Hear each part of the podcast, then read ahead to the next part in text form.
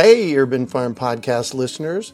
If you're as passionate about preserving the bounty of each season as we are, hey, I canned my first peaches at the age of 18, and that was a long time ago, then you're going to love what our friends over at Denali Canning have in store for you. They're on a mission to spread the love and knowledge of food preservation, and they're inviting you to join the journey for free. Right now, Denali Canning is offering free canning lids to anyone who wants to dive deeper into the world of food preservation. Yes, you heard that right, absolutely free. It's the perfect opportunity for both seasoned canners and those curious about starting. Denali is about quality, reliability, and supporting the canning community, ensuring that you get the best results every time you preserve. So why not give it a try? Visit denalicanning.com forward slash free to claim your free lids and start your preserving adventures today. That's denalicanning.com forward slash free.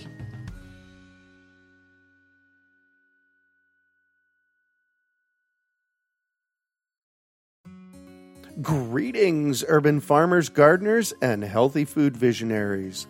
Farmer Greg here, and welcome to the 407th episode of the Urban Farm Podcast, where every day we work together to educate and inspire you to become part of your food revolution. Did you know the best seeds for your garden don't come from the nursery? In fact, the seeds that will create the most robust and delicious fruits and vegetables come directly from your garden. This is because they are uniquely adapted to your growing conditions, better than anything you can buy from a fancy catalog or website. Through the magic of seed saving, it is quite possible to have the garden of your dreams. The best part is, saving your own seeds is surprisingly easy and fun. With a bit of instruction, anyone can become a seed saving superstar. Let us teach you how in our free seed saving webinar. Just text SEEDS to 33444 to sign up or visit seedsavinghacked.org for more information. That's SEEDS to 33444 or visit seedsavinghacked.org. Today on our podcast, we have someone who has become a steward of the soil. We're talking with Steve Szudera about building nutrient rich soil. Steve is a third generation farmer from western North Dakota with over 35 years of no till farming experience building and maintaining soil health after realizing that the standard farming practices done before he took over the land were the cause of the wind and water erosion, and that the soil was depleted of moisture and nutrients, he converted to no till farming. He learned very quickly that just one simple practice of not disturbing the soil would allow it to rebuild and recover. He now teaches others how to rebuild and protect the natural commodity of their own soil so that they too can become stewards of their soil. Welcome to the show today, Steve. Are you ready to rock the dirt? Absolutely. Excellent. So I shared a bit about you. Can you fill in the blanks for us and share more about the path you took to where you got today?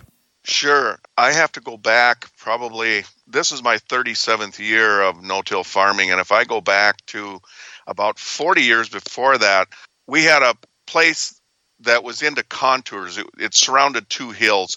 Contour farming is little narrow strips that go around the hill mm-hmm. for water erosion, and we would get heavy rains, and then we farmed that. They were they were in narrow strips, and one strip wound around the hill. It was over a mile long, but when we would get rainstorms, heavy downpours, then we'd have to go back and summer fallow we would be farming with these two wheel drive tractors.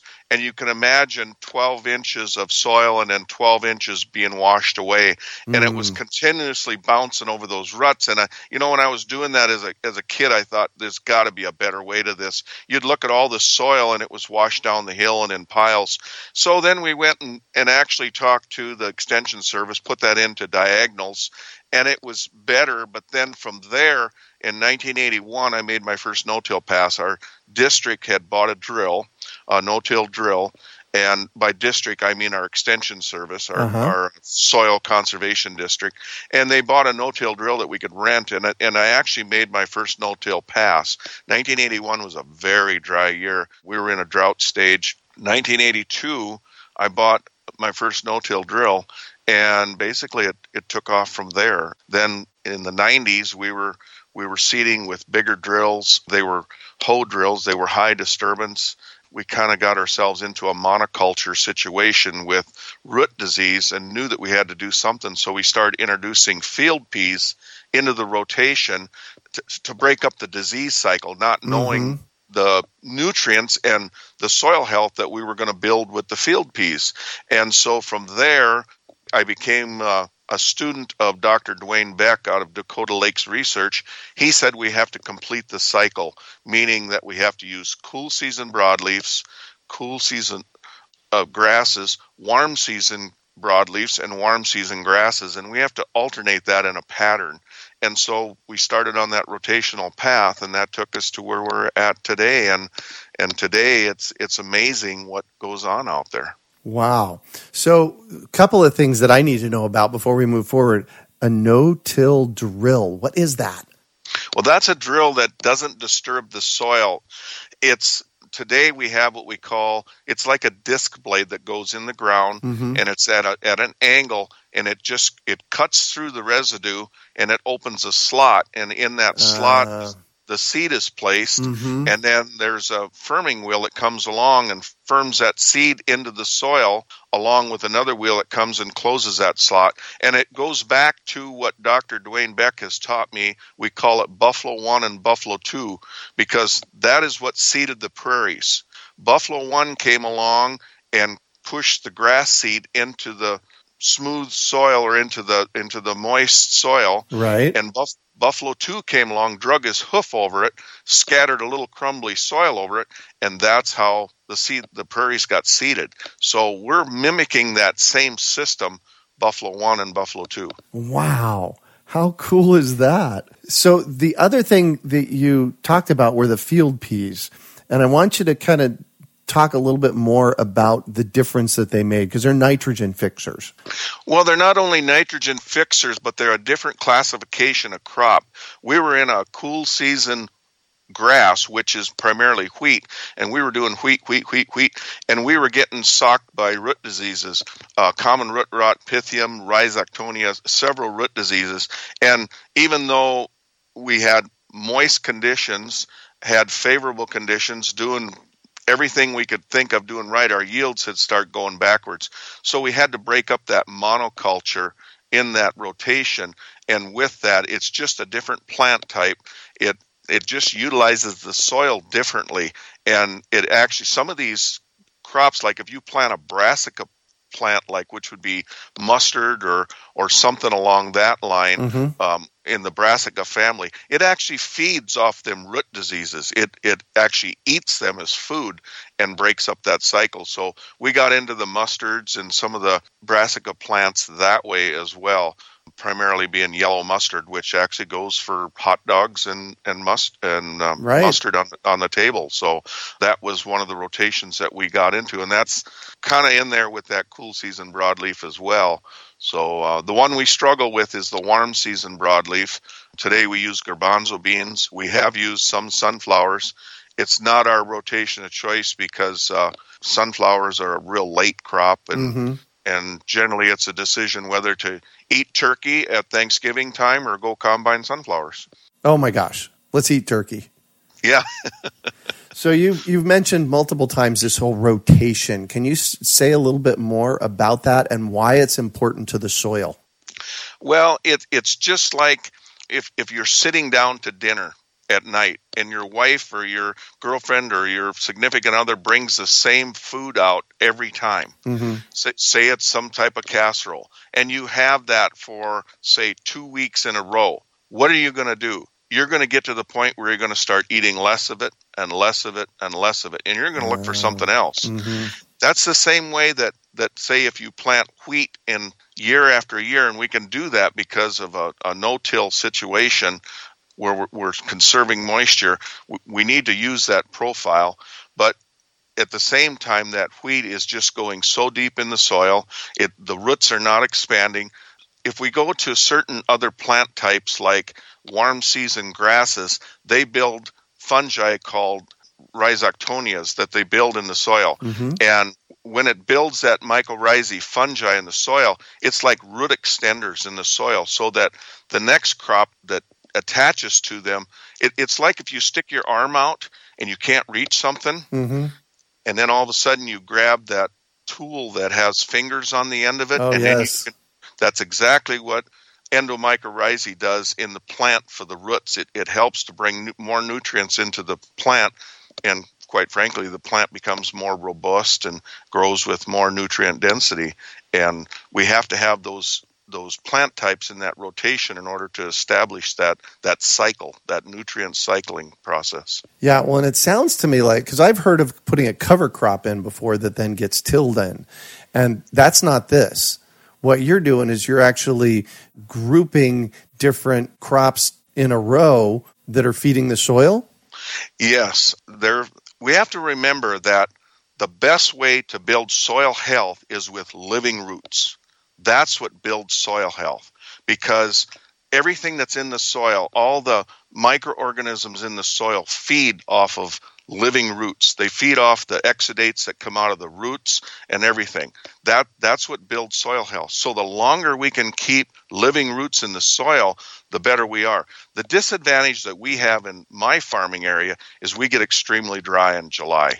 So that when we take our crop off, we come back in a lot of times with a cover crop behind that crop to keep the living roots going. Mm. Now, to answer your question about cover crops, that's a perfect scenario. But the problem with cover crops is you don't till them. right. don't, don't go don't go back in and till them up because you're you're breaking that. I phrase it like this: If we look look at the devastation from the last hurricane Michael that just hit the Panhandle or whatever it Florida, was, yeah. Florida, Florida there. Mm-hmm. You're doing the same thing with tillage to that world underneath. You're destroying their home. Right. You're ripping ripping it up. And so that's the way that I look at it is that it's it's like a tornado or like a hurricane that goes through there and just destroys that. That's that's kind of some of the misconception. Uh, cover crops are ideal. They're they're the best that you can, and, and it depends on the mixture. I hear a lot of people that are planting just buckwheat. They're planting maybe some type of rye or doing something like that or some type of warm season grass. It has to be a diverse rotation. Our cover crops consist of probably about four or five different plant types that, that we'll plant in the cover crop mix, and that's so we get a diverse diverse rotation within that cycle as well going. Mm-hmm. So, whenever I have a guest on my show talking about soil health, I always ask this question, and that is what is your definition of healthy soil? Healthy soil, and, and I don't recommend pulling the roots out because you're disturbing soil, mm-hmm. but even if you pull out, you can have this big old burly kochia weed out there. Sometimes you have to go out after rain, and I'll do this on occasion. I'll pull that weed out. And if you look at the roots, you're going to find little balls of soil that are attached to the roots. That's soil health.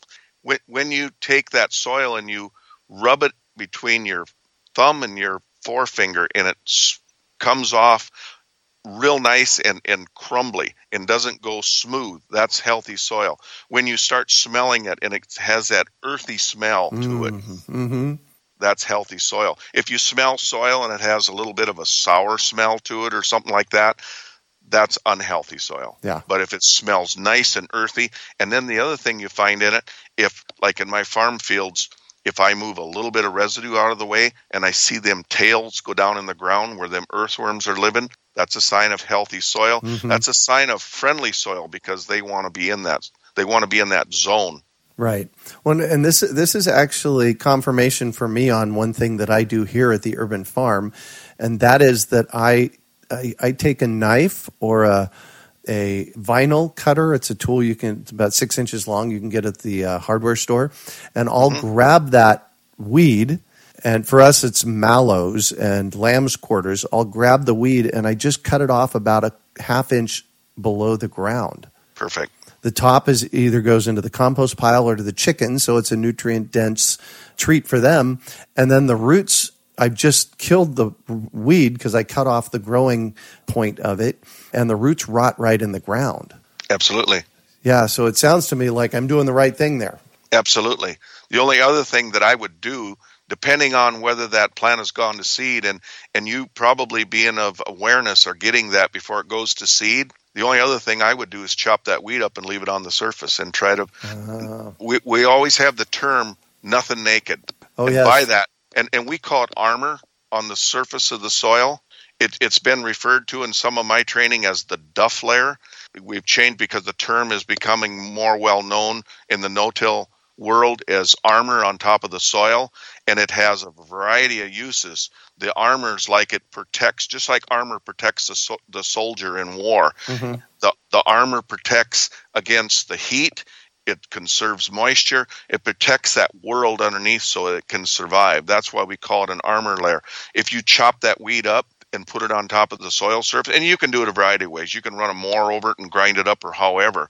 But if you start build that armor layer on top, pretty soon you'll get so much activity underneath the soil, you won't be able to keep that soil covered because it'll be disappearing so quickly for you. Yeah, I've seen that here, especially in the desert. It gets so hot, and our soils just eat organic matter. Yep.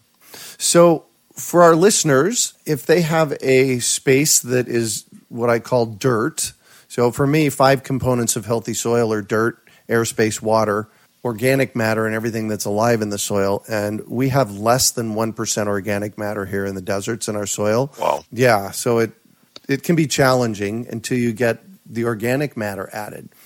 What is your solution?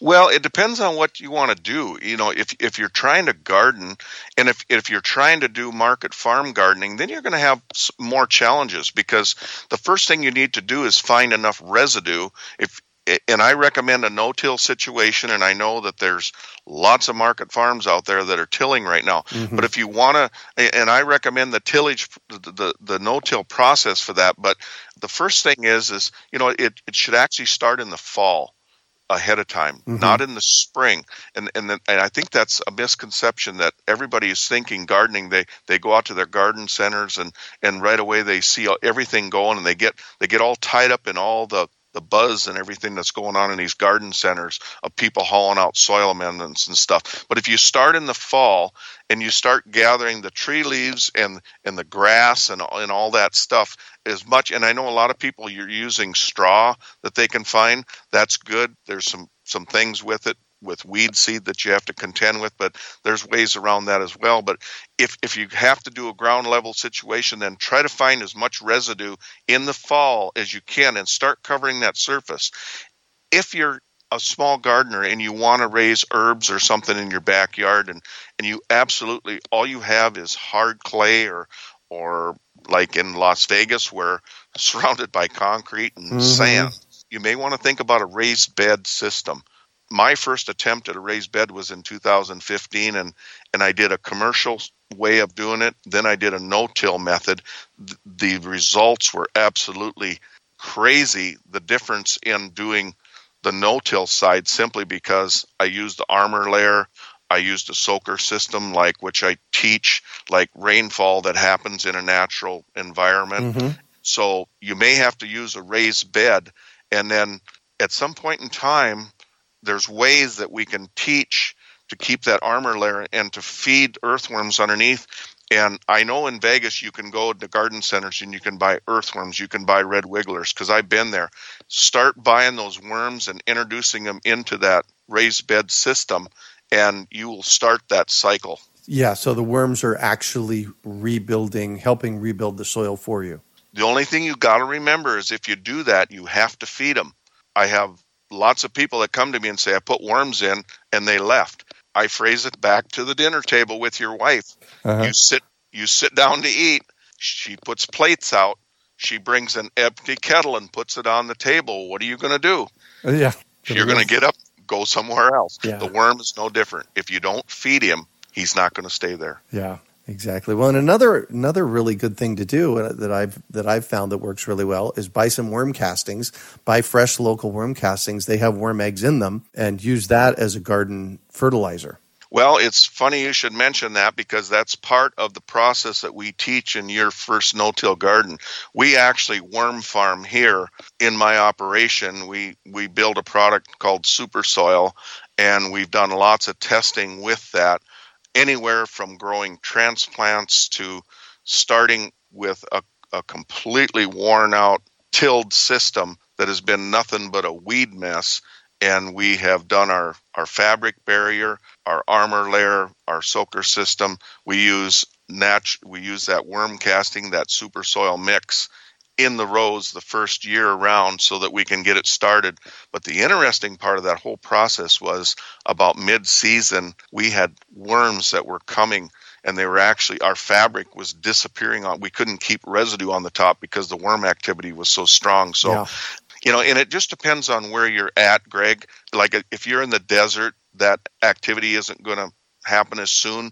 But if anywhere that else where you have where you can build topsoil or you just kind of have to look around at your environment and and I, I teach a lot of that as well to to recognize what's out there now and then I teach areas where your locale's at where uh-huh. you can go and look to see what's available to you. Wow. Well, and one of the things that I will often do uh, with someone, in fact, I'm doing a project tomorrow with a buddy of mine.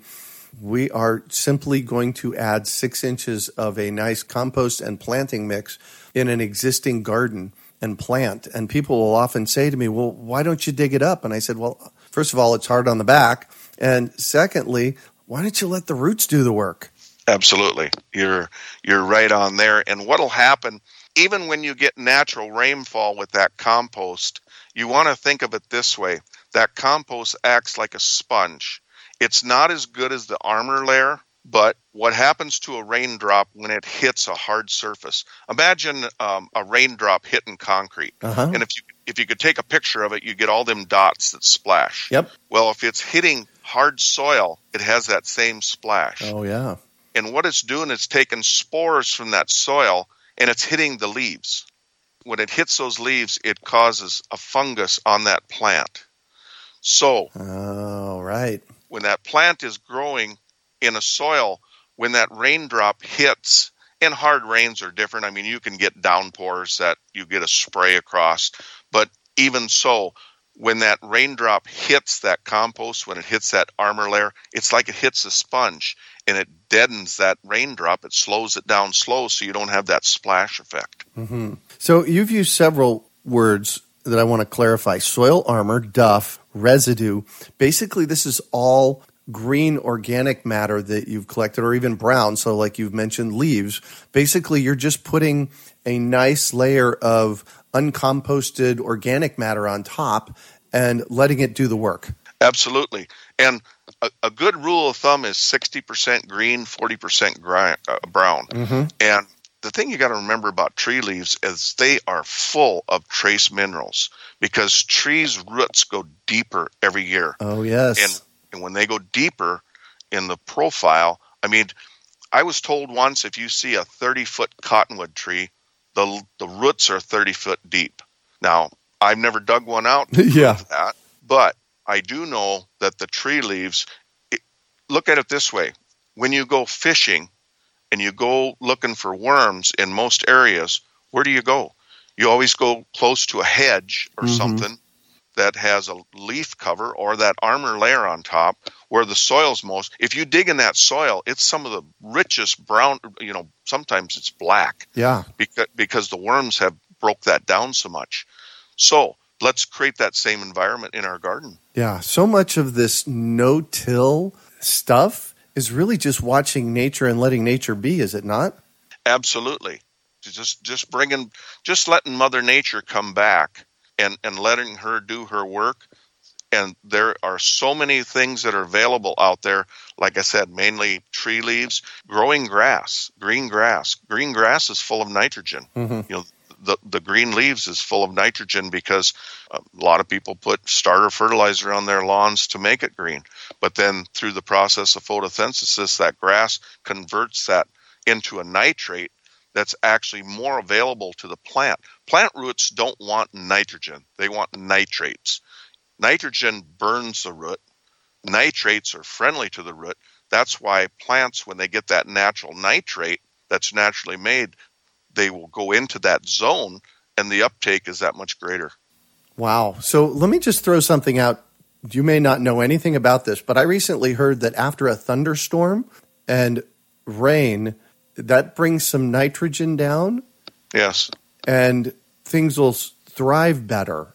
Is that absolutely? Is that, yeah. Okay. I didn't know that. And when some uh, just a friend of mine said that to me, and it's like, wow, you know, I never noticed that. How does that work? Do you know?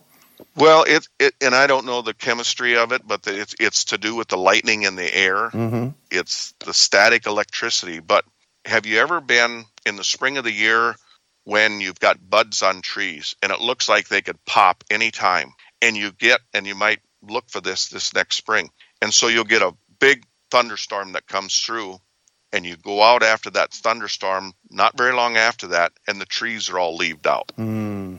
I haven't that's, seen that, but I'll watch for it. Yeah, that's the nitrogen in the air yeah. that does that. You can take, I can take my wheat field and not being under stress or anything, but you get, and, and the rain helps it because it gives it a drink. But if you get a lightning storm with it, and especially if it's between the, the first leaf and the fifth leaf, mm-hmm. and you go out in that wheat field after a lightning storm, and it's almost like it grew a half inch. Man, I love watching nature and mimic that. Yep. Make, just follow that. Yeah. Cool. Yep. So you've mentioned multiple times your teaching. Tell me about what you teach. How do people find it? What's that about? Well, I'm at tabletopfarmer.com. We're in the process right now of building our first soils course, and then we'll be building uh, a course for transplanting. And we're kind of following the season this winter. And then in January, we'll be launching a course called Your First No Till Garden, which people can tune into and they can learn how to build their first no till garden. So I want to build the soils course first and launch that. People in, in soil in general, I, I've been to a lot of farm trainings and stuff. I there was used to be a big no-till uh, organization here in Manitoba and North Dakota, and anytime that professor would get up there and teach about soils, you'd look around and the room would be half asleep because soils is not a real sexy thing. I mean, you start teaching about the chemistry of it and what happens and the biological things, and, and people kind of tune out. So I've worked to kind of make it exciting by examples of what happens when you have healthy soil, just the basics of how to recognize your soil, but what to do, you know, how to how to change this. And I've learned through 4 years. I started on this journey back 4 years ago this month where Tabletop Farmer was founded. And actually the first thing I did, Greg, is I went out and I w- was recommended to go out in my oldest no-till field, get a slab of that soil, put it in a box, and bring it indoors. We were we actually ended up with a bobcat out there trying to get that soil out because every time I would lift it, it, it was so it wasn't compact if that uh-huh. makes any sense it yeah. was just it was granular and it wanted to come apart yeah so we we actually had to build a box in and bring it indoors when i brought it indoors it failed miserably. I mean, that soil needed to be outdoors. Outside. So yep. I, I knew I had a lot of work to do. And we've actually been able to establish what we've done is we've taken our no till system and established methods that we can do that in container gardening. We can do, and, and, and all it is is just taking the, the basic principles of that and applying them to a container so that it'll thrive. We have potting soil. I, I could get I could go on and on here for hours, but we actually started a project. It's do it yourself, the, the ultimate DIY potting soil is what we call it, uh-huh. and it's where we take old potting soil that's been thrown out of plants that discarded. Mm-hmm. Um, I got a picture of me diving in dumpsters, pulling these plants back out. We brought them into our shop. We revived that soil through the process of earthworms and there's a whole process of why they love that soil. Yeah. And we, we did not add one single thing to it, and we regrow plants in that soil. We grow them beside potting soil that you buy out of the store. And the difference between our soil and that natural soil and the soil you buy out of the store is absolutely amazing. I'm sure. Well, you know, anytime you add worm castings and worms, it's you know you're looking at a bonus there.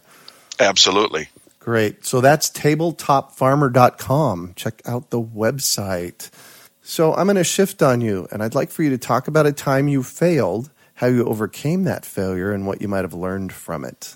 Well, out in the country, we've had numerous failures. I mean, it's been from trying different crops. You know, we we tried soybeans because we wanted to grow soybeans. That's that's before they had Roundup Ready soybeans and whatnot.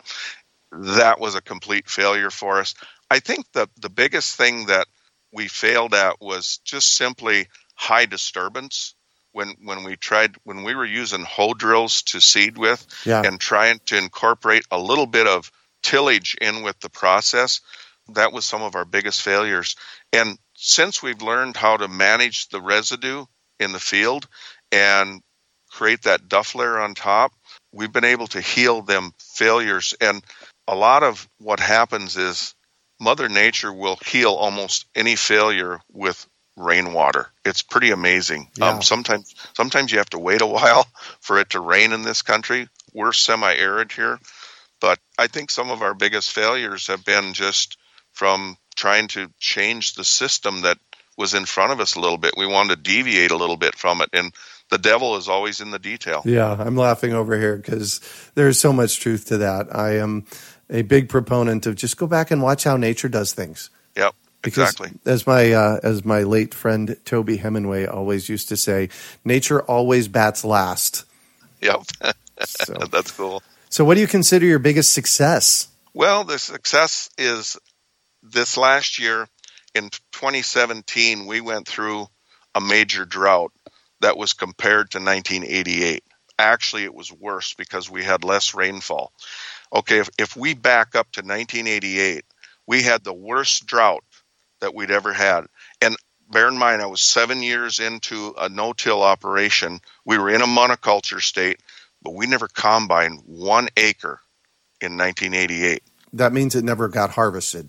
It never got harvested. Nope, we never took took the the combine or what we call the harvester out of the Quonset. It stayed there. Mhm. There was there was just nothing to, to harvest. It Right. was that dry, that hot. If we fast forward and it wasn't quite 30 years, it was 29 years to 2017, we had temperatures that started the end of May touching 100 degrees. We got into June, we were into the 100 and single digits 103, 104, 105. We had less moisture in 2017 than we did in 1988.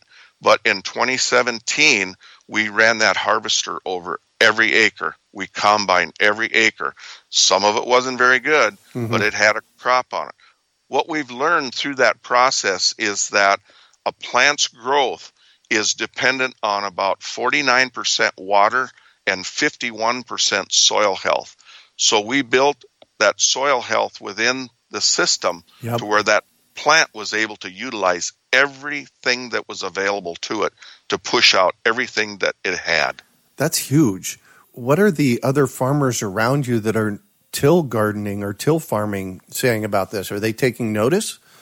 Well, this area has converted.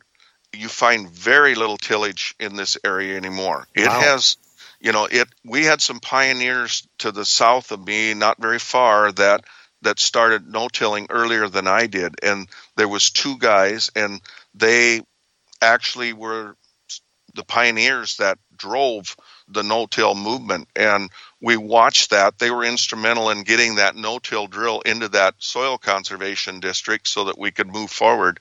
And if you get out of this area um, we're in a little pocket here of i don't know probably a hundred thousand acres maybe a little bit less than that that's tillable Uh-huh. in what we call golden valley. And most of what's here is is no-till. I would say we're Wow. probably about 95% so that being said, there's still the rotational aspect, and Mhm. not all those people are practicing those rotations, and you can tell it in their crops. Yeah. So what drives you? When I walk out into the country and I walk across the field, and it the footprint always what's beneath your feet is Mhm. what drives me. If you walk into one of my fields, I, I mean, it can we can have a downpour of two inches. You can get out of the vehicle on the road. your feet feel full of mud. So I park next to the grass. I can walk across my field and never get my shoes muddy because I have that infiltration Yeah. rate built where that water goes into the profile. It's not making the slurry mud on top of the soil. Mhm. When I watch those plants spring up through that soil that I've that I've planted and the robustness behind it, that's what drives me. Just being known that that I'm making a small change in this world, bringing it back to Mother Nature. Oh, beautiful. Thank you for that. If you could recommend one book for our listeners, what would it be and why? Well, he actually has three books out, but probably one of the, the, the ones that I enjoy the most. It's by David R. Montgomery. It's Growing a Revolution, and it's it's got a subtitle Bringing Our Soil Back to Life. And he just talks a lot about the geology of soil and, and where it's gone over the years. And you know, the first part of the book is kind of like doom and gloom because it's like, oh my God, you know, we're we're just headed for disaster. But the last part of the book, he talks about what we can do to bring that soil back to life, and it's there's an ending to this that if it's our choice to change this, and we have all the tools, we have more tools available to us now to change this whole thing with soil health than we had back when I started. I mean, it's Oh, the yes. knowledge. The knowledge is we had no knowledge when I started in 1981, there was nothing out there. The internet wasn't even hardly existent then. Right. And all we had was a few books, and we had to rely. I had to rely on these two people to the south of us. Then Dr. Beck came along and, and taught us, you know, a lot. So David has done an amazing job at traveling. He, he travels even overseas to see what's going on over there, and he brings that all to the forefront. So his book is is what I would recommend. Perfect. What was the name of it again? It's called Growing a Revolution. Perfect. And what one final piece of advice do you have for our listeners? Don't till. You till, you kill. Yeah. And by that I mean you kill in two ways. You know, people till to kill the weeds on top. That's their primary thing. They they till to amend the soil, think they're doing good, but they don't realize what they're killing in the process of doing that. All the soil life. Yep. Yeah. Well, thank you so much for joining us on the show today, Steve. Thank you for having me. It's been a privilege. So, how can our listeners get a hold of you? They can get a hold of me through by email at Steve S. That's S T E V E, and then S is in Sam at tabletopfarmer.com, or they can go to the website tabletopfarmer.com, and they'll find my email address at the bottom. They can email me anytime. I, I monitor my emails on a daily basis, so Perfect. if they have questions, I'll answer them. All right, cool, cool. You can find show notes from today's podcast at urbanfarm.org forward slash tabletop farmer. We are your urban farming resource. You can find our podcast on iTunes, Google Play, Stitcher, and iHeartRadio. Also visit urbanfarm.org to find articles, podcasts, webinars, courses, and more. Well, that's it for today. Thanks for joining us on the Urban Farm Podcast. Claiming your inner urban farmer is easy. Grow food, share it, and name your farm. Then let the world know you're an urban farmer while supporting our podcast. Pick up your Urban Farmer bling, hats, and t shirts at I'mAnUrbanFarmer.com. We hope you enjoyed today's episode of the Urban Farm Podcast. Remember to listen for tips, advice, and resources to help you on your journey with urban farming. You can find us on the web at urbanfarm.org or send us an email to podcast at urbanfarm.org. In the words of Vincent van Gogh, great things are done by a series of small things brought together. Be encouraged that with each lesson learned and skill developed, you are one step closer in the direction of your dreams. Hey, Urban Farm Podcast listeners. If you're as passionate about preserving the bounty of each season as we are, hey, I canned my first peaches at the age of 18, and that was a long time ago, then you're going to love what our friends over at Denali Canning have in store for you. They're on a mission to spread the love and knowledge of food preservation, and they're inviting you to join the journey for free. Right now, Denali Canning is offering free canning lids to anyone who wants to dive deeper into the world of food preservation. Yes, you heard that right. Absolutely free. It's the perfect opportunity for both seasoned canners and those curious about starting. Denali is about quality, reliability, and supporting the canning community, ensuring that you get the best results every time you preserve. So why not give it a try? Visit denalicanning.com forward slash free to claim your free lids and start your preserving adventures today. That's denalicanning.com forward slash free.